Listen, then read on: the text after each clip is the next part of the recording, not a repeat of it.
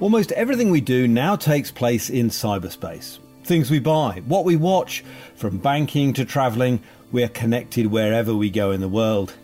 And as that network of linked technologies expands, our reliance has grown on what's become known as the Internet of Things.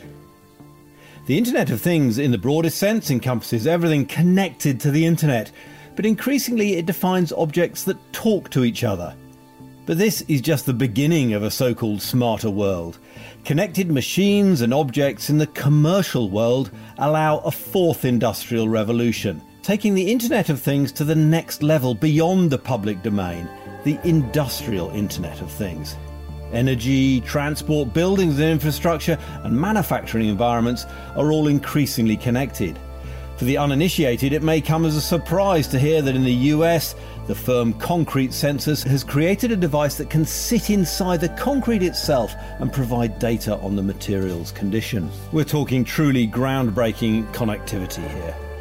But if one thing can prevent the industrial Internet of Things from transforming the way we live and work, it'll be a breakdown in security. And not just a malicious attack, it could be a breakdown in the connectivity, technical or human error. And in today's podcast, we'll be looking at cybersecurity and the ways to safeguard networks, devices, and in the end, our own economy and infrastructure increasingly underpinned by the Internet of Things. So, welcome to the Global Safety Podcast from Lloyd's Register Foundation, the charity with the aim of protecting the safety of life and property. To shed light and offer plenty of wisdom, I'm joined by a fantastic panel of experts. First of all, Sadie Creese is a professor of cybersecurity in the Department of Computer Science at Oxford, and she was founding director of what's become Cybersecurity Oxford, and is also an advisor on cyber for the World Economic Forum, aka Davos. Next up is Robert Hannigan. Robert was Director General of GCHQ, the UK's intelligence and security agency from 2014 to 2017. He also set up the National Cybersecurity Centre in 2016. Robert, in a sentence, can you tell us what the National Cybersecurity Centre actually does? Well, it aims to make the UK the safest possible place to live and do business online for individuals and companies and organisations. Does that by bringing together expertise from government, private sector, and academia and Roland Johnson founded Nettitude in 2003 to provide cyber and risk consultancy worldwide. Roland's award winning company is now the cybersecurity division of the Lloyds Register Group. And finally, Ruth Boumphrey, Director of Research at Lloyd's Register Foundation. Previously, Ruth was the first head of Earth observation at the UK Space Agency. What a panel! Welcome to everybody. And as many of you may have guessed out there, we are on Zoom today, sadly, not face to face. That time will come, we all hope. So, First, a quick question to you all, and a snappy response would be great to get us all going. We're all aware to some extent of existing cyber threats, to what extent will the Internet of Things open up a new frontier? Sadie. Well, what's different about the Internet of Things is scale, pace, and the general dynamics. We're talking about many more devices, we're talking about much more data, we're talking about very large data sets, um, very small computing uh, devices that you wouldn't even be able to see with the naked eye, such as those you've already said embedded in concrete. And the consequence of that is the volume of data and insight and patterns that can be detected enable us to predict things about the environment, which may enable attackers to predict weaknesses in the way in which we conduct ourselves, and that will give them opportunity to attack. With any new kind of technology, we run the risk of introducing vulnerability into our infrastructures. Again, another opportunity um, for people to attack us. And of course, there's the complexity of the systems that we're creating, just makes it incredibly hard to maintain their operations in a way that we would consider safe as well as secure. And that in itself can lead to very big challenges in how we actually enable people to engage with those systems and operate those systems in a safe and secure way. Robert, you're nodding there. Is this a, a new battlefield for the people who want to defend us from cyber threats? Well, I think so because, as Sadie says, it, it's about scale and complexity, and there comes a point where it's very difficult for any human being to oversee this. Um, and that's a real challenge. So the human starts to get removed from this. Machines are talking to machines increasingly, and systems are talking to systems, and that's um, a real challenge. And uh, Roland. So yeah, I, I, guess if we think about the internet of old, most of the information that was out there was generated by people that was were keying it in, and so one of the things that we're really seeing change with the Internet of Things is that that information is more driven by computers and objects generating data. So there might be sensors that collect collect a whole lot of information that ordinarily might not seem relevant or interesting.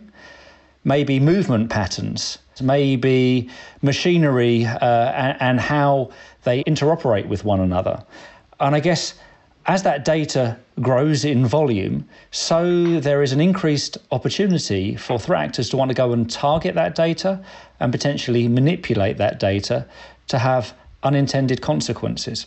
So I think really what we're seeing with the Internet of Things is just massive amounts more in the generation of data from computers. And Ruth, I guess this is why we're, from Lloyd's point of view, we're, we're doing this because you perceive an emerging threat here that uh, Lloyd's and, the, and, and the, the foundation could, could help to address. Yes, for me, um, the Internet of Things is all about that last word. It's the things. So in the past, the internet would be used to exchange information or ideas or, or concepts or pictures. But now the internet is connecting the arms and legs of big data, and those things can help us or they can harm us. So actually, by using the Internet of Things, if we think about safety, we need these objects around us to act in a safe manner. And that's the key thing for me, especially as, as these things are embedded into industrial systems, that, that those things need to keep us safe and they need to be kept safe. So the internet that, that, that we are trying to protect, the, the systems that we're trying to protect, are stopping those things from harming us. Well, let's just develop a little bit the Internet of Things. So I want to make sure, as a foundation uh, fact, if you like, Springwall, people understand this. Roland, when we talk about the Internet of, of Things and the possible threats, you know, the, the sort of cliches are that, you know, President Putin's going to turn off my fridge, or, or, or, some cyber actor is going to drive my electric car into, into the central reservation. I mean, but take us beyond that. I think one of the challenges is that people don't really truly understand the amount of data that is being generated. So they'll have an idea of the, the, the data that they are generating. So if you inf- enter information into a website, that's in their consciousness. If they put things onto social media, again, that's into con- into their consciousness. It's the the unconscious data creation. I think potentially poses a bigger threat. So, where have you been? What apps have you used? Who have you been close to? What locations have you been close to? Now, all of those things ordinarily don't sound like they're hugely exciting. But if you can suddenly start gathering a picture of an individual, suddenly that has huge amounts of relevance to all sorts of threat actors that want to try and impersonate you. I think there's less of a risk of the stuff that people are consciously doing, but there's a huge amount of unconscious data generation every single day. And of course, that data generation you've been, just been talking about has been discussed a lot recently in, in, a, in a beneficial way, in a benevolent way, I should say, with regard to contact tracing with coronavirus, hasn't it? Sadie, though, can you just take us uh, from the kind of Internet of Things, a few more examples of what the industrial Internet of Things could mean, maybe with relation to transport, energy, buildings, manufacturing, etc.? So the industrial Internet of Things is, is the increased use of these kinds of computing technologies throughout what we would commonly discuss as our critical infrastructures. So, to most people, that means energy prov- uh, provision, which of course matters at home, at work, in our cities. It what, it's what keeps things like the schools able to be attended. Um, other examples would be the future of manufacturing, and of course, we all use manufactured goods all the time. Um, other examples would be in our physical infrastructures and the constructions of buildings and built environments all around us. Now, one of the areas I do know a little bit about is is energy and especially uh, renewable energy in this smart uh, energy world where we have many more sources of energy generation and many more sources of energy consumption, and that these need to talk to each other for this system to work rather than having one big power station and, and, and a few big users. Can anyone help me out in kind of maybe manufacturing? Give me a good example. Robert. Yeah, I mean, I think the benefits of the industrial Internet of Things are massive. Um, the first is safety. Uh, in manufacturing and in energy, and you pointed to the cement example, I mean, it's really useful to have data about the condition of metal in a plane's wings, for example, or um, an oil rig's pipes or drilling mechanism. Uh, so what we'd call telemetry, stuff that is telling us how well is that performing, is it about to break? And if you think of all the disasters that could have been averted over the last 50 years in the energy sector, for example, and in manufacturing, by something. Or indeed in roads, if you take the, the Italian, you know, bridge collapse, yeah, exactly. Con- concrete and all that, exactly might have helped. Yeah, yeah, exactly. If something had told us this is about to break, um, we could have done something about it. So there's a massive safety benefit. Um, there's also a, an efficiency benefit. You know, if if we know more about journeys, for example, and demand for deliveries, like the pandemic at the moment, we're all getting stuff delivered. You can do that much more efficiently, and most delivery companies are already doing this using IoT. Um, and that, of course, then, as Sadie says, leads to uh, a, a, green benefit because the more efficient we are, the less uh, carbon we're going to be producing. And there is a massive uh, benefit for the environment. Just to add into that, I think taking people out of the loop as well is a, is a huge safety benefit. So many um, of the Internet of Things uh, systems are robotic systems. They're there that help remote inspections. They're there that get underneath bridges or down sewage tunnels. Um, and they also can do things like fly aeroplanes for us and to take away the sort of risk of human error in, in those systems.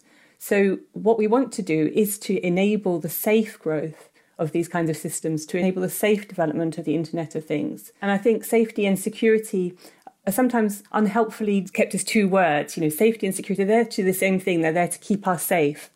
And, and in German, there's a word Sicherheit, which be, means both safety and security, and it changes the way you think about things. We don't need to think necessarily just about threats um, or just about accidents. The things go together. Sometimes you connect things and they make things unsafe. Sometimes they make them unsafe because somebody wants to harm you, and sometimes they make them unsafe because you've just connected the wrong two things, parts of a system obviously Lloyd's Register has a strong heritage in the maritime sector, and we're beginning to see real opportunities for industrial IoT uh, on on vessels. So. There's a lot of talk about autonomous vessels, and uh, you know there are many organisations that are making big strides towards creating autonomous vessels in, in the coming years. Um, but we can see uh, industrial IoT systems on many vessels today that are making a really big impact. So Historically, when a vessel was going from uh, one side of the world to another side of the world, you would have had people on board that would have been looking at weather maps, information about tides and currents, and they were making decisions based upon experience uh, and intuition and what they could see with their eyes. And I guess now vessels are able to consume information from live streaming uh, uh of, of weather conditions. And not only that, they can use that to try and chart passages that are going to be more fuel efficient.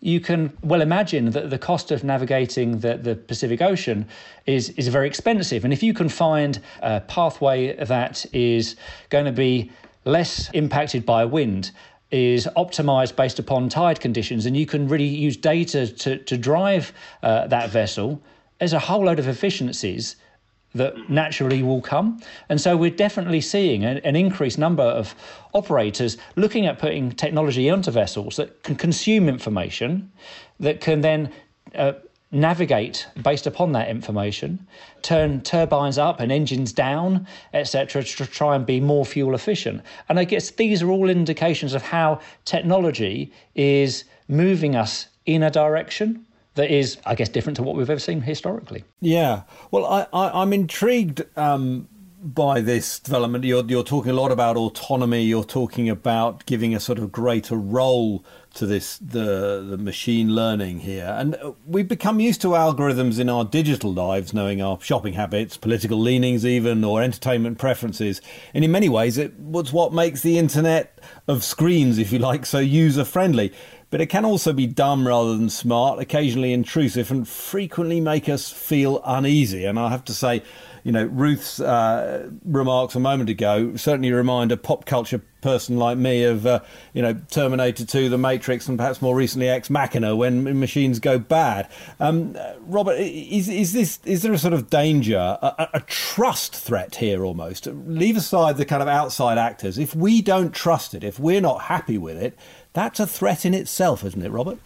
I think that's true, and it sort of sits almost above cybersecurity. And there's a lot of work going on about the ethical um, decisions behind creating new algorithms and behind the whole artificial intelligence uh, industry. You know, how do we ensure that the computers that will be making the decisions in the future for us and learning as they go along uh, are doing that in a way that doesn't make us feel uneasy? Because you're basically right that if we don't trust the system, we're not going to use it uh, Ruth mentioned removing humans, and that's always a phrase that kind of slightly rises, raises the hairs on the back of my neck. What uh, you think about this, Sadie? Well, as Robert says, there's a huge body of work exploring um, how we can underpin trust in uh, deep machine learning, which is um, currently the approach that we're taking as an international community to making these decisions within these systems and in particular how we can explain the basis of those decisions. Because, of course, we don't live in a utopia. There's opportunity to maliciously affect the decision making of these algorithms, but there's also a challenge around the complexity and just understanding how they're arriving at their decisions. And they're both different challenges that we will have to face, but it's undoubted, isn't it, that these, these technologies will be there. And so the truth of the matter is they will introduce new risk into these industrial IoT environments. And the body of work that's going on around the world to really understand how you would go about verifying the integrity, um, verifying the absence of bias, com- um, explaining the basis of decisions, just to think about humans and nature versus nurture that we have to start from somewhere. And so what we do is we initially train on data sets, and from there we evolve, or the algorithm evolves its perception of the environment based upon all of these data points. How that happens, that evolution, you can bias it just based on the training data sets alone. And there will be a market for those too. And so when we think about safety and security and, the, and some of the bigger challenges and how you build trust, we're talking about building trust in the foundation part, as well as the way in which it learns and forms new views upon which decisions will be made moving forward. Uh, Sadie just said there it will introduce new risks. At the same time, we've heard there's an opportunity to make our systems and our lives safer. How do we make sure we get more of one and, and less of the other, Roland? Awareness of what data is being captured and utilised. And I think one of the challenges is often we're in the dark. And I think what we are struggling with at the moment is that some of the technology companies are not quite as open and transparent about the data that they're capturing and how that data could be used. And so when it is used in a way that we weren't expecting, that makes us distrust them. And that in its own right is, is, a, is a threat to us wanting to use the data or use the system or the IoT or whatever it might be. Sometimes I think people can view um, individual privacy as something that's entirely separate to, for example, industrial control systems and in the IoT, and but they're connected on the human layer. There was a very famous attack many years ago called Stuxnet. Uh, what it did is it undermined the integrity of some de- uh, devices in a uranium enrichment facility.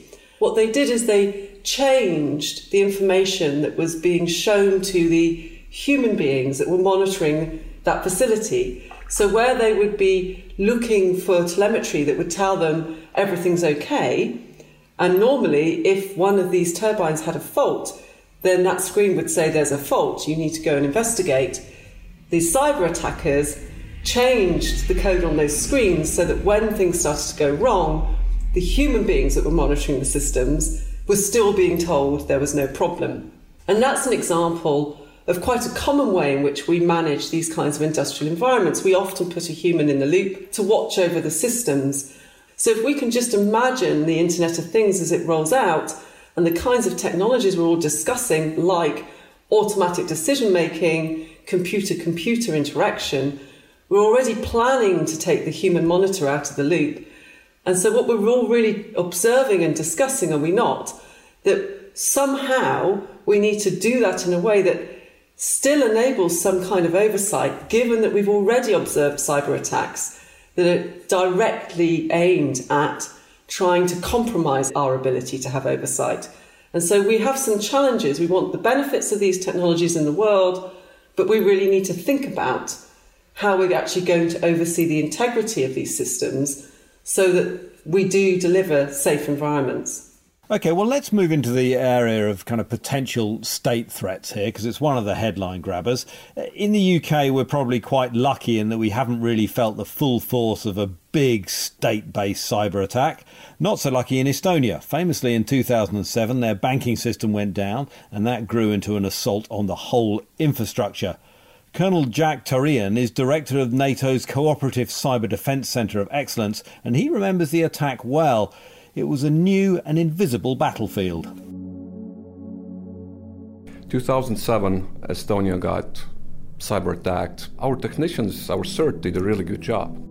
The higher you get, the, more confusing it got. Uh, political level, uh, what is going on, people don't know, it's the first time.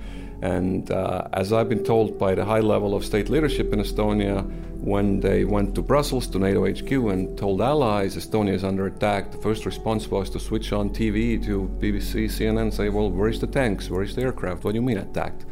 Uh, so the thought of uh, cyber domain being used to attack nation in a politically motivated way, it wasn't there, and it, it launched several political policy initiatives. Since 2007, uh, the cases of cyber being used in a politically motiv- motivated way uh, has uh, gone up increasingly as well.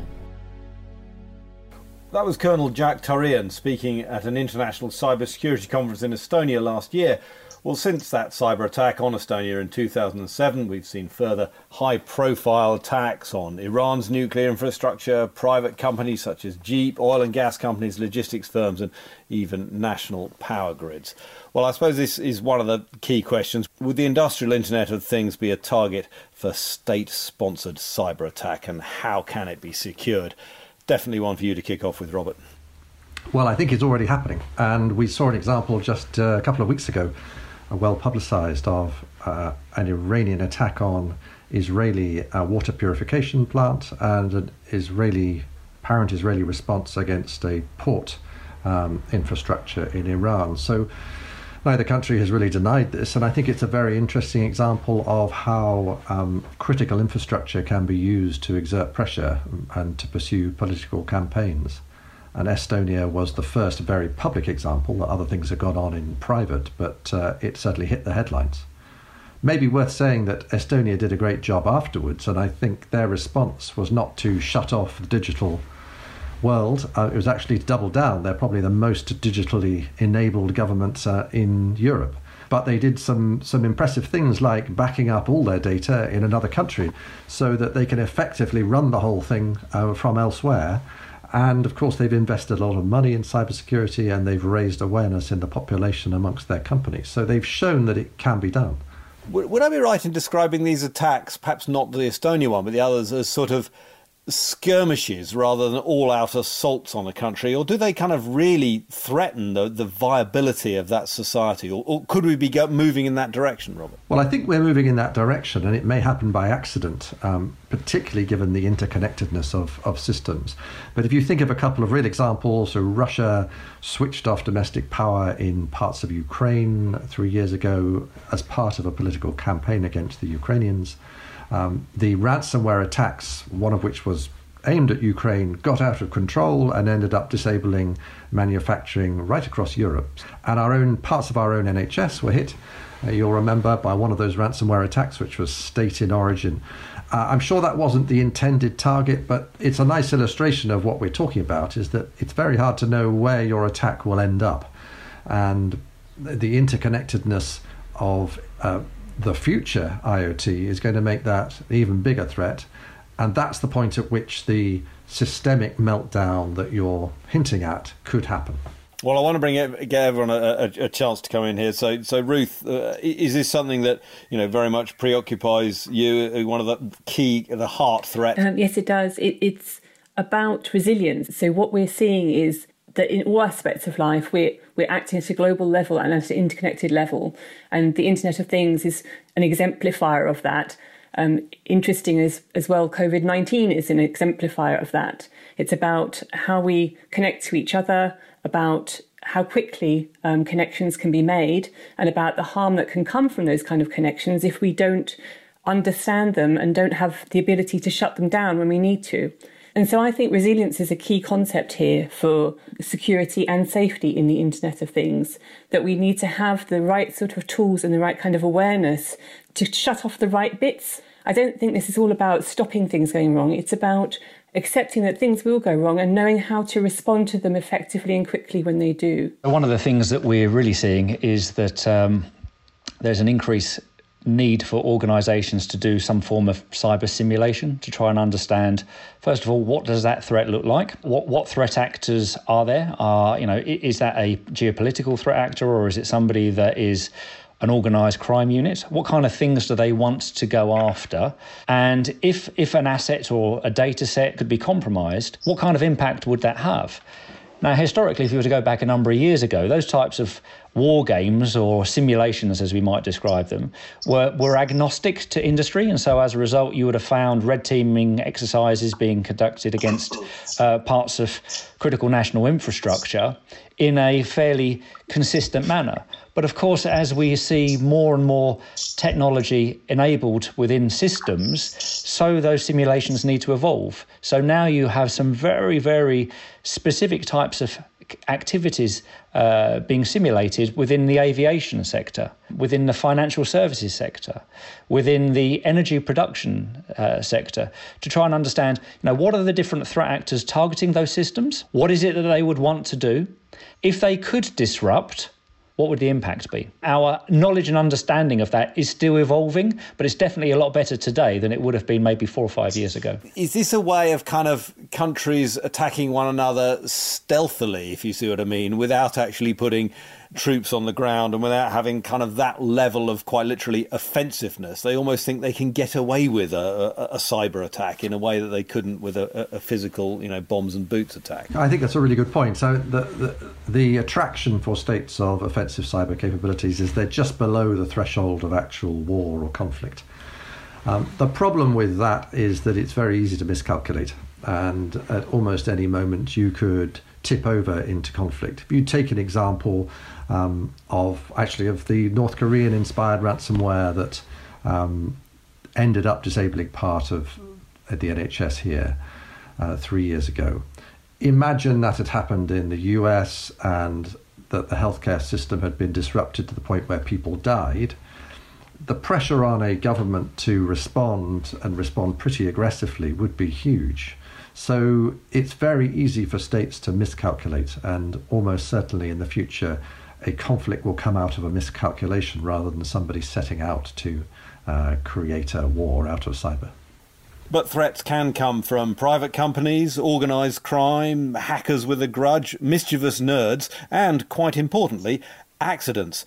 In a moment, we'll get into these, but first, to help us out with the nature of many cyber attacks, here's Jason Nurse from the University of Kent School of Computing. For me, a cyber threat is basically an, an actor, particularly that tries to conduct um, some forms of threat using uh, digital or electronic systems. A cyber attack is basically the actual action that's perpetrated by, let's say, a cyber attack uh, by a threat actor. It's really interesting to, to see that there's kind of a variety of different ways that cyber attacks can manifest. Uh, for some for some organizations, it can be systems being inaccessible or down. So, for example, ransomware, which is probably one of the most popular attacks now, is really all about encrypting um, individual systems so that it can't be accessed until the individuals pay some ransom. I mean, and this is exactly what happened with the NHS. You know, people went in, people started to switch on computers, and computers just would not turn on. They wouldn't uh, allow individuals to access very, very important data, very, very important services. And the same will happen in a company or even, you know, in, in a home. Mom and dad try to turn on the computer to, you know, go on Facebook or, or whatever they want to do, and the computer simply, you know, pops up a message saying cannot access your data unless you pay this amount of money, usually in um, Bitcoin or some form of cryptocurrency. Idea there is that it can't be traced. I think these days is actually one of the big pushes for some cyber attacks, especially on uh, home infrastructures or, or, businesses, is really all about money. Companies can't function without, without their data. They can't function without their services you stop them from functioning, that's a big problem for them. So they're more likely to pay. But ransomware is kind of one of the one of the popular ones, and that's popular one I probably should mention is phishing. You know, you receive an email that claims to be from someone else, someone that maybe you know or someone that you you, you would trust, and maybe you enter some credentials or you click on a link and you visit the wrong site. Maybe you download the wrong file. Maybe you enter a, a username and password into a, fake site. And then from there, the person has your credentials, or they have your files, or they've downloaded malware on your computer, or it could even be ransomware. Phishing and um, ransomware, they're two of the most popular forms of attack now, and they're extremely successful. Sadie, I was wondering, does that have relevance when we're talking to the industrial Internet of Things? It could be lots of different, you know, smaller companies could be a, a victim from this, and, and also who's doing it? Is it kind of money making criminals? Can it be kind of other people with a grudge, other agendas? Historically, what we have seen is that once weapons get used, they become less valuable because the the cyber weapon that you've not seen before is the hardest one to defend against. I would say you would expect to see all the same kinds of threat actors that we have seen for the last 10, 20, beyond years also operating in the industrial Internet of Things. And the kinds of attacks we will face will be um, partly defined by the level of harm that be, can be created um, from their use. And that will relate to the um, incentive to an attacker, whether that's monetization or political motivation, or I think somebody has already mentioned the disgruntled employee. And it will continue to evolve. And so I guess the challenge that we are facing in the um, IIoT is that our current controls that we put in place to try and slow this down or to disincentivize someone from attacking these systems because it would just be so costly, it would take so much of their brain power or financial dollars to develop the weaponry to even find the way in. Sometimes we can make that so costly that it's a form of defense because they'll go after other targets. And all of those strategies are going to play out. And as we've all observed so far in this podcast, humans are within that system. And so we are both a solution and also an attack surface. Well, I want to turn to Ruth Boumphrey now because, in her position as uh, uh, head of uh, research for the Lloyd's Register Foundation on this kind of thing, you very much were the driving force behind a, a review, a, a push for a foresight review into cybersecurity. Why did you think there was such a need for this, Ruth? I think Sadie just used the expression humans as an attack surface, which scares the bejesus out of me. And I think we need to sort of democratize the way we talk about anything technical. And what I need is to be able to ask stupid questions. I need to be able to get um, technical information and advice in ways that make sense to me and the kind of decisions that I have to make. And that's what the Foresight Reviews are supposed to help us do. They, they put things into plain English and provide um, accessible um, knowledge about a subject which can be very complex and that we need, might need to plan for. I'd like us to feel comfortable in this environment, but to know what to do when something goes wrong and to understand how to keep ourselves safe. The second area, which I think is more pressing in this industrial Internet of Things, is about corporates and about supply chains. And I sit on a few boards of companies, and I haven't had any training in, in what to do if we get a ransomware attack or a phishing attempt. I don't know actually. You know, people in the companies, I don't know how much training they've had, and I don't know the consequences for those companies. And that's where I think we've got some real vulnerabilities in our system that are in industries um, are, de- are, delivering these critical infrastructures that we all need to live. The, you know, the water, the food, the energy, the transportation a lot of them are being delivered through the private sector and at companies of vastly different scales, from one man bands, small SMEs, um, right the way up to massive global corporates. And I think the level of understanding and literacy in the boardrooms of all those companies is very low. That's where the Foresight Review comes in. It's about getting a conversation going, it's about not scaring people, but just raising awareness, um, giving people some simple tools, some simple questions to ask so you can ask your dumb questions without feeling that dumb. I guess whilst you don't want to scare us, it's important for the future security of this system for us to be uh, prepared rather than ignorant. What do you think, Ron? Absolutely. I mean, back to my comment about doing simulations. Try and find out where your vulnerabilities are. Is it your technology? Is it your supply chain? Is it your people? Is it a combination of all of those things? Once you've understood where are your weaknesses, how long did it take for you to detect it and then respond? And I think if the, if more organisations were to do that, it, it won't necessarily make them uh, secure overnight, but it'll give them a roadmap. As I say, let's move on to, to governance. And, and Robert, should there be an international code of practice to safeguard the industrial Internet of Things? Should we have some of acknowledged kite mark? Tricky when the Internet knows no boundaries? I think the chances of any international agreement are pretty slim at the moment on, on perhaps anything, but certainly on this. Uh, but that doesn't mean we shouldn't try. I think it will be a long haul, and even the process of discussing what those standards should be is, is worth having. Uh, and what would be the kind of pushback? What, what's the negative side that I haven't seen of people saying, no, we don't want these standards? Would it be seen to be anti competitive or restricting entrepreneurialism, or, or, what would be the argument? Um, the biggest pushback from manufacturers certainly is that um, there isn't a level playing field here. So, a device that is manufactured without any security built in um, is going to be much, much cheaper than one that has security built in. So, um, unless everybody has to do this through regulation, as you say, or through international agreement, it's quite hard to incentivize this. We've brushed on skills, but I wanted to sort of develop it a bit more. Sadie, should all CEOs be coming through your doors at Oxford University for a little bit of training on industrial cybersecurity? If I can turn it around slightly, I, I find it incredible to imagine a future 10, 15 years out where the leaders of our, our businesses and um, the deliverers of our critical national infrastructures uh, don't have cyber literacy. There is absolutely no way that this threat is going away. There's every sign that it will continue to grow. To my mind, cyber literacy should be as fundamental as financial literacy. Nods all round on the Zoom screen for that one. I think, yeah, I mean, I, I think the single biggest underlying problem in, in, all of this is lack of skills. It's very hard for board members, particularly maybe it, it's generational in some cases, to understand cyber risk, uh, to ask the right questions, and to know what measures will actually reduce that risk. Because understanding it's fine, but if you can't actually mitigate it, there's not much point in going through the process.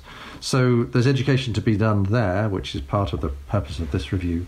But at every level, uh, we need to upskill people on cyber. We need to increase the pipeline of people who are deep specialists. Not everybody needs to be a deep specialist, but we do need more of them. Giving people confidence to put a hand up and ask questions, that's going to be helpful getting more people into schools to do GCSEs, into STEM uh, subjects, into computer science, trying to get more females and more diversity into industry. All of that will help.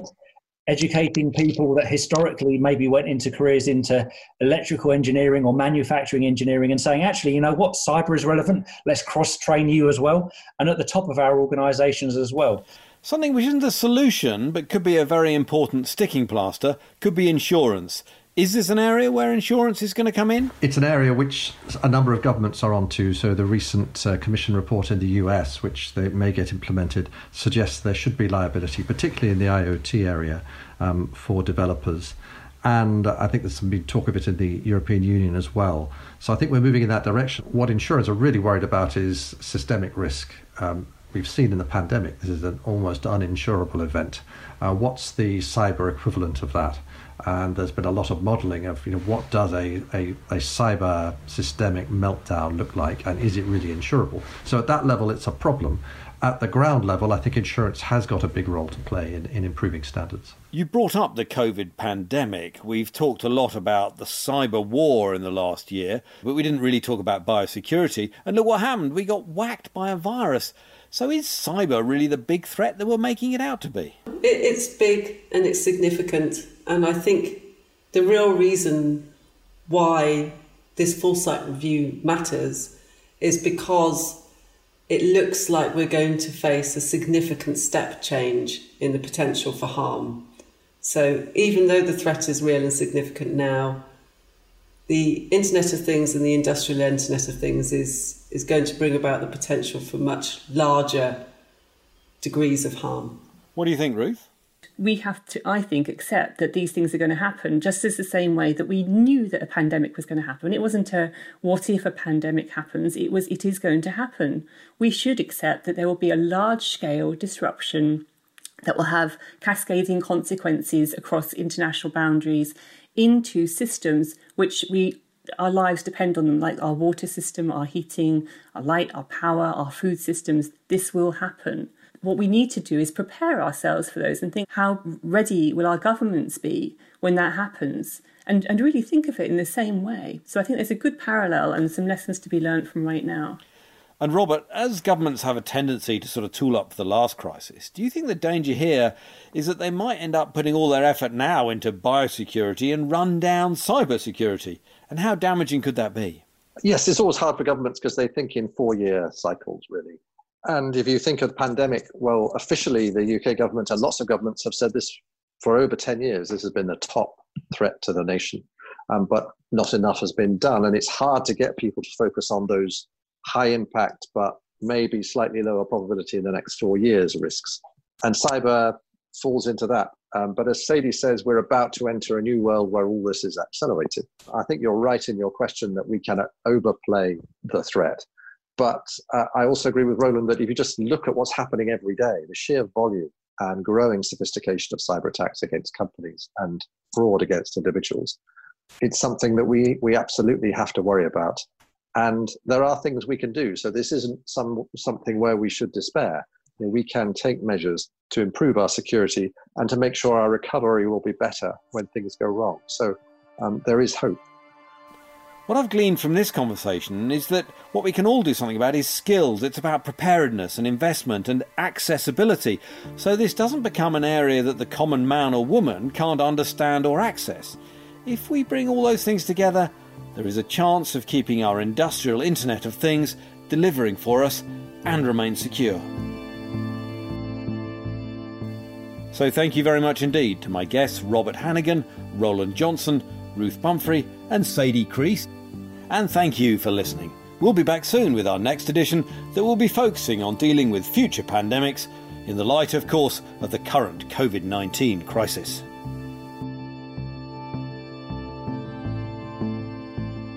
The Global Safety Podcast. Subscribe to be sure you don't miss an episode.